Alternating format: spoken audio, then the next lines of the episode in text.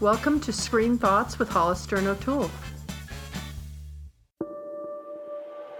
She is the brightest and most innovative. The best campaign strategist in the game.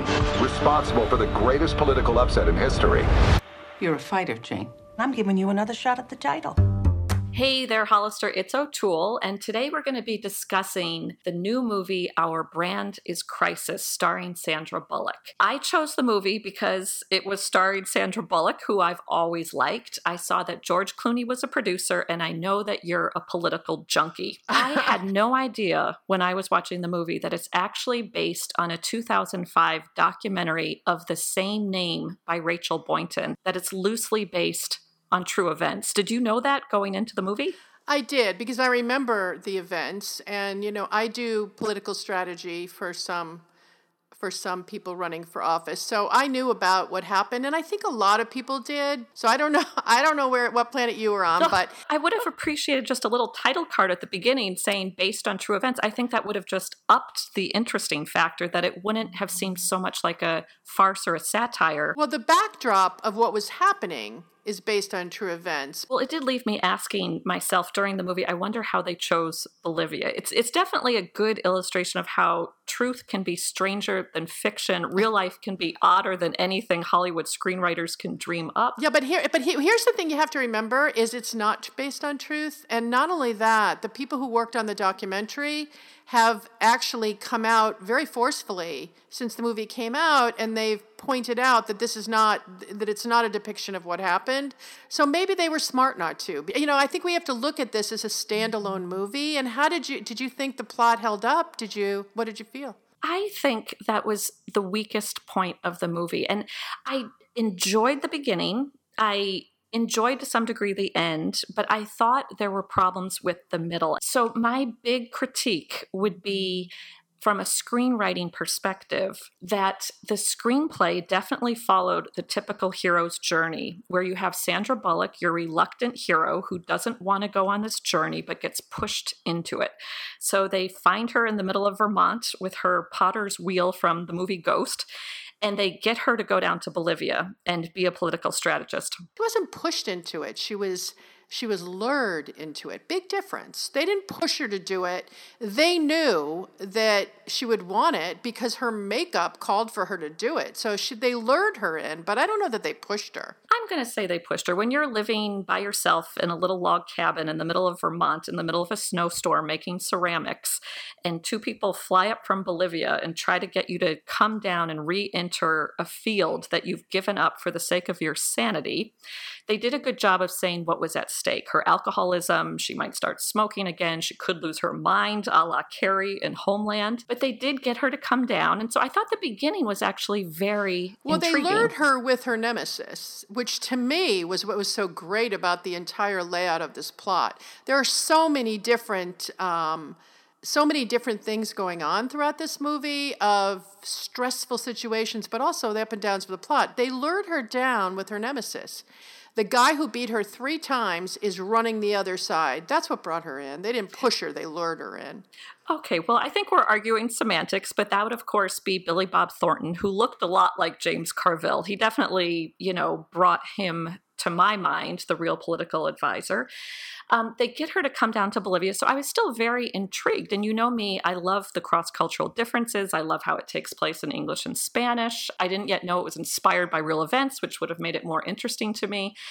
Um, but I think it's the same problem that happens in so many screenplays, and it's what they always warn writers about is the death valley of Act Two, where you just run out of plot points and pretty much from the moment that they had a bus chase scene up the mountain as opposed to your car chase scene and they made Sandra Bullock moon the other bus to me that was a big sign that they had run out of plot. Oh, see, and I thought that was the comic relief that you're always saying needs to be in a drama like this. I thought the placement of comedy throughout all of it Uh, you know, I mean, including the bus ride of okay, first nobody wants to race the bus, and she's the only one driven to to winning the bus the bus race, and then all of a sudden everybody wants to win it. I, that was comic relief. It was certainly not a lull because of anything around that. And I thought the comedy that they laid in made the plot effervescent. I thought it really, really brought it to light. I thought it was wonderful. Well, this is why I've always loved Sandra Bullock. Is I think she has such good comedic timing, and she is so good at being both funny and being able to play vulnerable and being able to play tough. So everything from Miss Congeniality to the net, the proposal, the blind side, of course, her Oscar winning performance. I thought when she first arrived in Bolivia and was suffering from altitude sickness and was dragging that oxygen tank around, I actually found that very funny. It was very funny. I mean, there were some great, great, great. And the, by the way, to me, I never thought, I didn't think she really earned it in The Blind Side. I think she earned it in this film.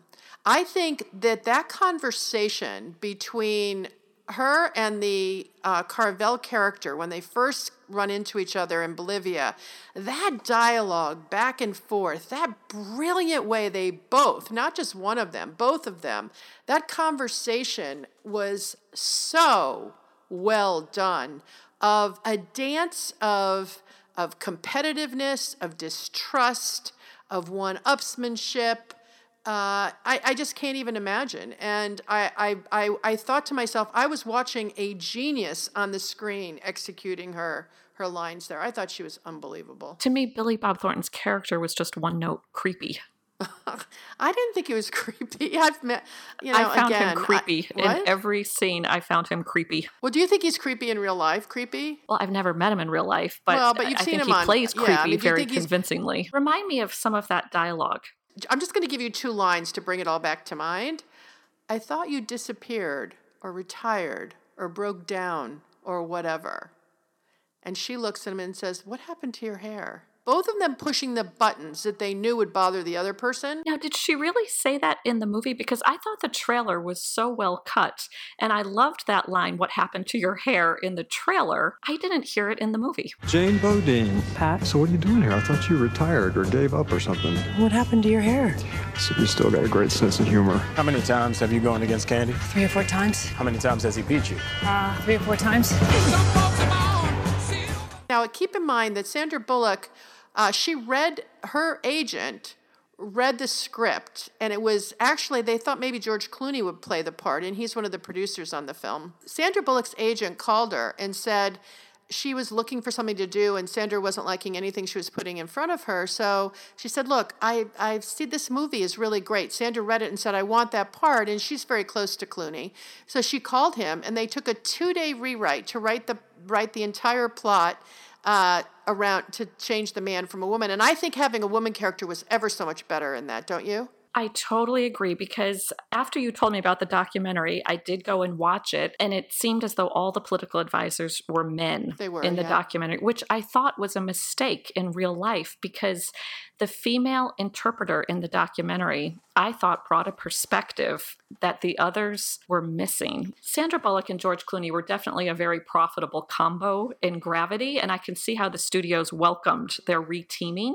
Well, he wasn't in it. I mean, they're they're he they're- wasn't in it, but I think because he's so drawn to politics that I felt like this definitely had a George Clooney imprimatur on the film. Oh, I, I don't know. I, I, I didn't see. Um, you know, I, I I follow politics pretty carefully. I don't I don't think Clooney. I think Clooney is active in some issues globally, but he's I don't. But I think that the tension between the Carville character and Sandra's character was ever so much better to have it be by both sexes. But I couldn't help but remember when we were down in Bentonville. And do you remember? O'Toole did a great video. Go to screenthoughts.net and go into the O'Toole Encore section where she's got her videos. The video was where uh, Geena Davis had a bunch of actors come in, women actors, and they basically did uh, movies that we know really well, and they just changed it to have it be female characters rather than male. And her point is, you can change the gender of a character and not lose anything. And every the audience loved it. And then to see it in this movie, as well as the Emily Blunt movie, which we did last week. Exactly, Sicario. That was written for a man also, and in fact, it almost didn't get made because the the people funding it wanted it to be a man. So it just goes to show you can put a woman in a man's character, or a woman can walk in a man's shoes, if you will, as well as anybody. I just thought it was so much richer having it be a female character. And what's sad is, again, to Gina Davis's point, that even in crowd scenes in Hollywood movies, they're typically only 20% female, 80% uh-huh. male. There weren't right. a lot of female characters in Our Brand is Crisis. And Emily Blunt's was really the only major female role in Sicario. So having Sandra Bullock, it's not even bringing it up to 50 50 parity. Right. Right. Interesting. When we talk about the female characters in this movie, the other weakness that I found was the character played by Ann Dowd, who I think is a terrific actress. But at the beginning of the movie, they introduce her character to us as someone who's kind of tough. I mean, she's the one who calls Sandra Bullock, was it the expendable? Where look, we can go, can get a political strategist, and if something goes wrong, we can blame it on her, um, Calamity Jane. And then she was pretty much sidelined for the rest of the movie until Sandra Bullock got upset with her and I called her a, no, a cupcake she wasn't maker. Sidelined. She was in the scene. She was playing her role in political strategy sessions like that. There, she's there's always someone like her. She's not supposed to do the work. She brings the team together. She's like the producer of the campaign, not the strategist. So she was always there and she was very much playing the role that she would in real life play. I didn't find her that way at all. I found that a devolution of her character that she's the one that knew which buttons to press and to mention the Billy Bob Thornton character as the way to lure Sandra Bullock down. She nods her assent when Sandra Bullock awakens with this political strategy. And then you don't really see her again until Sandra Bullock makes fun of her as being somebody not powerful. Well, actually, you do see her. She's in the scenes playing the role. She is the connector. She knows everyone in in different places, and she brings them to the table when they ask her to. She's the connector. Well, There's always a connector in a campaign. That's her role. She's like the producer. We go to her for the money, for the this, for the that. You know, she I, I, you know, maybe you wanted her character to be more, but that she was playing a real role that, that takes place in political campaigns, and I thought she played it really well. And I think when I Sandra have... Bullock confronts her and sort of says, um, "I want you to do this because you do it," and shows her disdain for her role in the campaign, that all she is is somebody who knows everybody and can call in political favors.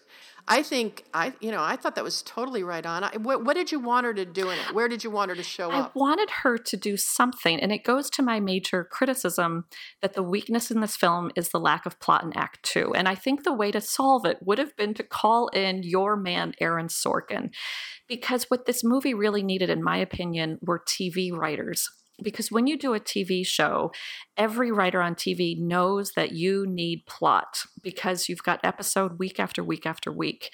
And for example, if you had brought the dialogue of the West Wing to this script, it would have been like bringing West Wing to oh, Bolivia. I think that would have been fascinating. You know, all right, there were four plots I can layer for you, okay? There was the plot between she and Carville there Which again, Carville to me was just a creepy guy. I didn't really see a lot of machinations there, but okay. I didn't see him that way. I saw him as a political strategist. You know, he was doing his job the best he could, and he was playing the games that are played in politics. Okay, so you have that plot. Then you have the plot between the young man whose parents believed in the in the in the presidential candidate because they because he chose their son when he was three. I mean, that whole plot between Bullock and and the young man, where she she saw him early on, she saw what he did when when there was a threat. So there was that whole plot of. I liked that a lot. I would have liked more of that with Eddie. I thought that was interesting right? Okay. Then there's the plot of getting him elected versus the other candidates and that plot. And I think that could have been more interesting in a West Wing kind of way. And then there was the plot between she and the other players in their campaign, especially Anthony Mackie, who played sort of the number two guy in the campaign, who she won him over. They were dancing around each other. He was having increased layers of respect for her. Um, I, God, I, I, it was filled with plot and action and tension, and oh, I didn't, I didn't think it lacked at all. I, I disagree. I think they could have made more of it. So, for example, when I saw the actual documentary, and they were talking about how the political leader of the opposition party was actually the leader of the coca farmers, I thought that could have been an interesting plot twist. I think they also played up who was actually going to win really well. Like, I don't think it was clear. You know how sometimes in the middle of a movie it's clear, okay, this guy's going to win? It wasn't clear to me he was going to win. I thought he might come in a close second, even though I knew the outcome based on the documentary, but who knows if they were going to follow that. So I thought it was really, really well done. Given the actors that they had, I wish they had given them more dissension between each other. So, for example, Anthony Mackie um, he fell onto my radar with the movie The Hurt Locker, for which he was nominated for an Oscar. You know, fantastic actor. I think they could have given him more. Instead, there was that one scene, which was really the only scene in the movie to have exposition, but it could have been better when Anthony Mackie and Sandra Bullock were having coffee with each other and said, So, how did you get into politics? How did you get into politics? I would have liked more disagreement on the right way to go. Yeah, I didn't. I didn't feel a need for that. I thought he did a great job. I thought he did a great job. But tell me, so do you think? Um, did you think it was made clear who leaked the candidate's daughter drug problem that caused her to commit suicide from an earlier campaign? Did, who did you think in the end did it? I thought that was an interesting twist, and um, I wasn't sure. Hmm. It could have been either one. Yeah, I think it was her. It could have been her. Yeah, I think this there was her, and that was what drove her to her sense of of uh, of despair and sent her off the deep end, both drinking, etc. So I, I I thought it was her, and I thought the way they layered that in was also really, really, really well done. You like to pretend you're not one of us. If you fight with monsters for too long, you become a monster this movie was all about politics, and I think they made it now. It's my understanding that it was possibly going to be released in the spring, and they decided to release it now because of all the politics going around the Republican uh, GOP. Uh, primary going on, and they thought that it would do well, and it didn't do well. It had the worst box office opening that she's ever had, which made me also want to say on this podcast remember a time when the actor was not responsible for box office success or failure? It was just a movie failed or it succeeded. It was never riding just on individual names. And I thought to myself, how about it was just a bad weekend? Nobody did well this weekend. It was Halloween. It was beautiful weather. Everybody was out with their families. Um, you know, I, I, just I just think that these numbers coming out the way they do as headlines, as if the numbers are indicative of whether it's a good movie or not, I think is shameful. Well, I don't know. I think the box office flops have been blamed on actors for a long time. And it's something that I was thinking about in this movie because one of the things that I really liked was how they edited the beginning of the movie.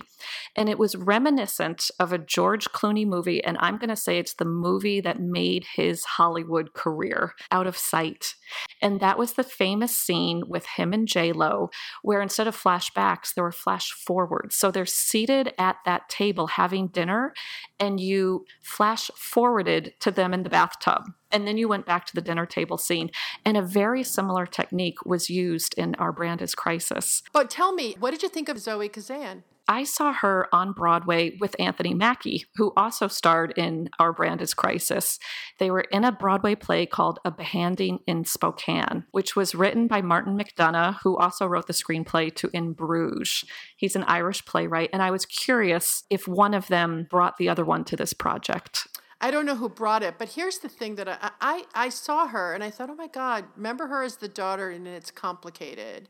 And then I remembered that she wrote Ruby Sparks uh, with and, and starred in it with her boyfriend. And then I remembered that, of course, she's the granddaughter of Elia Kazan.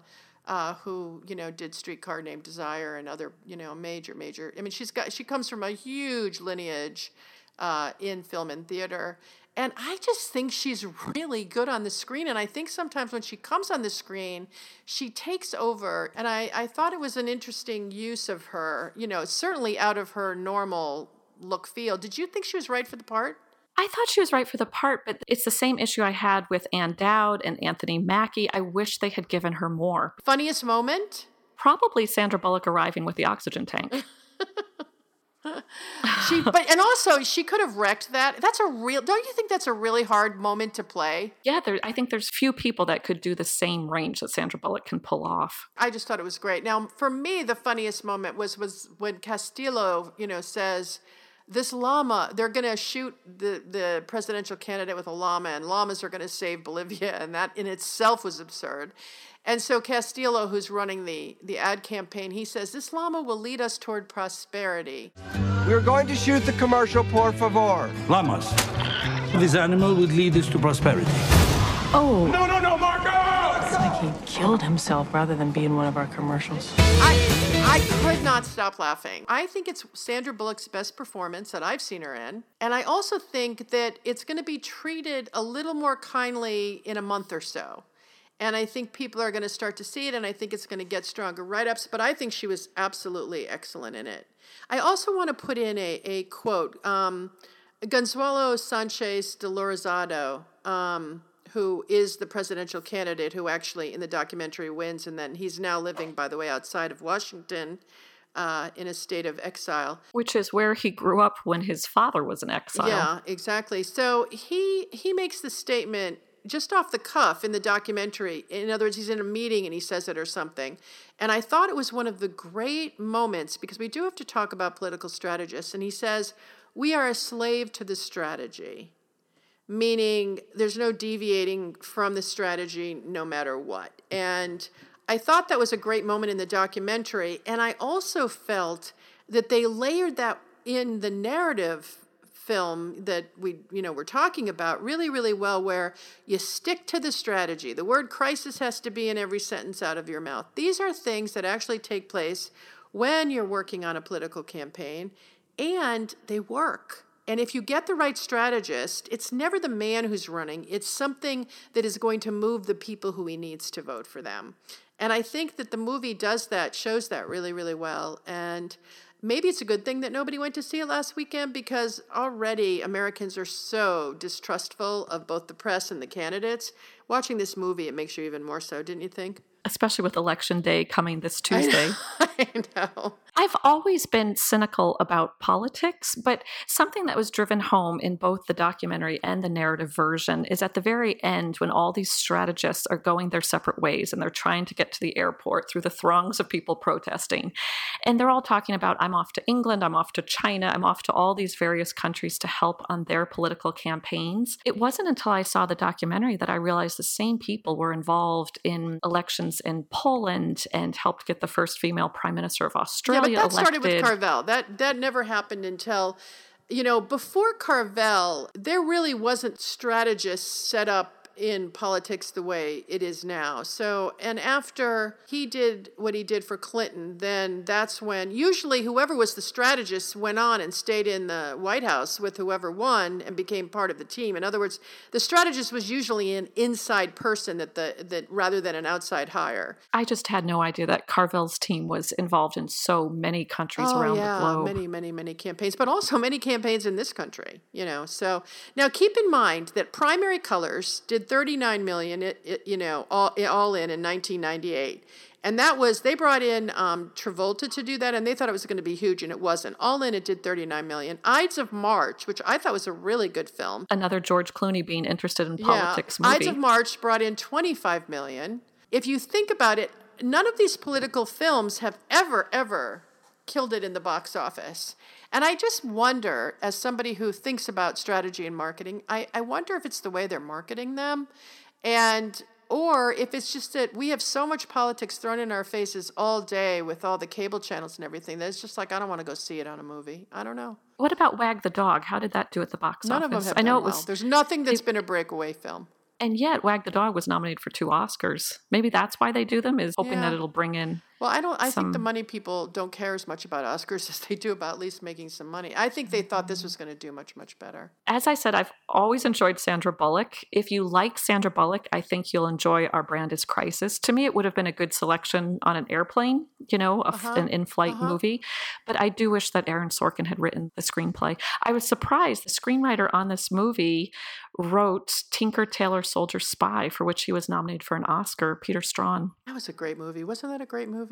I, I felt that the only thing lacking in that was the end. I thought the end was a little bit lackluster considering. But and also I needed to see what she did next. I would have liked to have known did she, you know, you know, it shows her as sitting in another position. But to me, I didn't I didn't see how her integration took place in that or anything else. But I mean, they were just tying up loose ends. I thought the end was not beautifully beautifully done, but it certainly did the trick.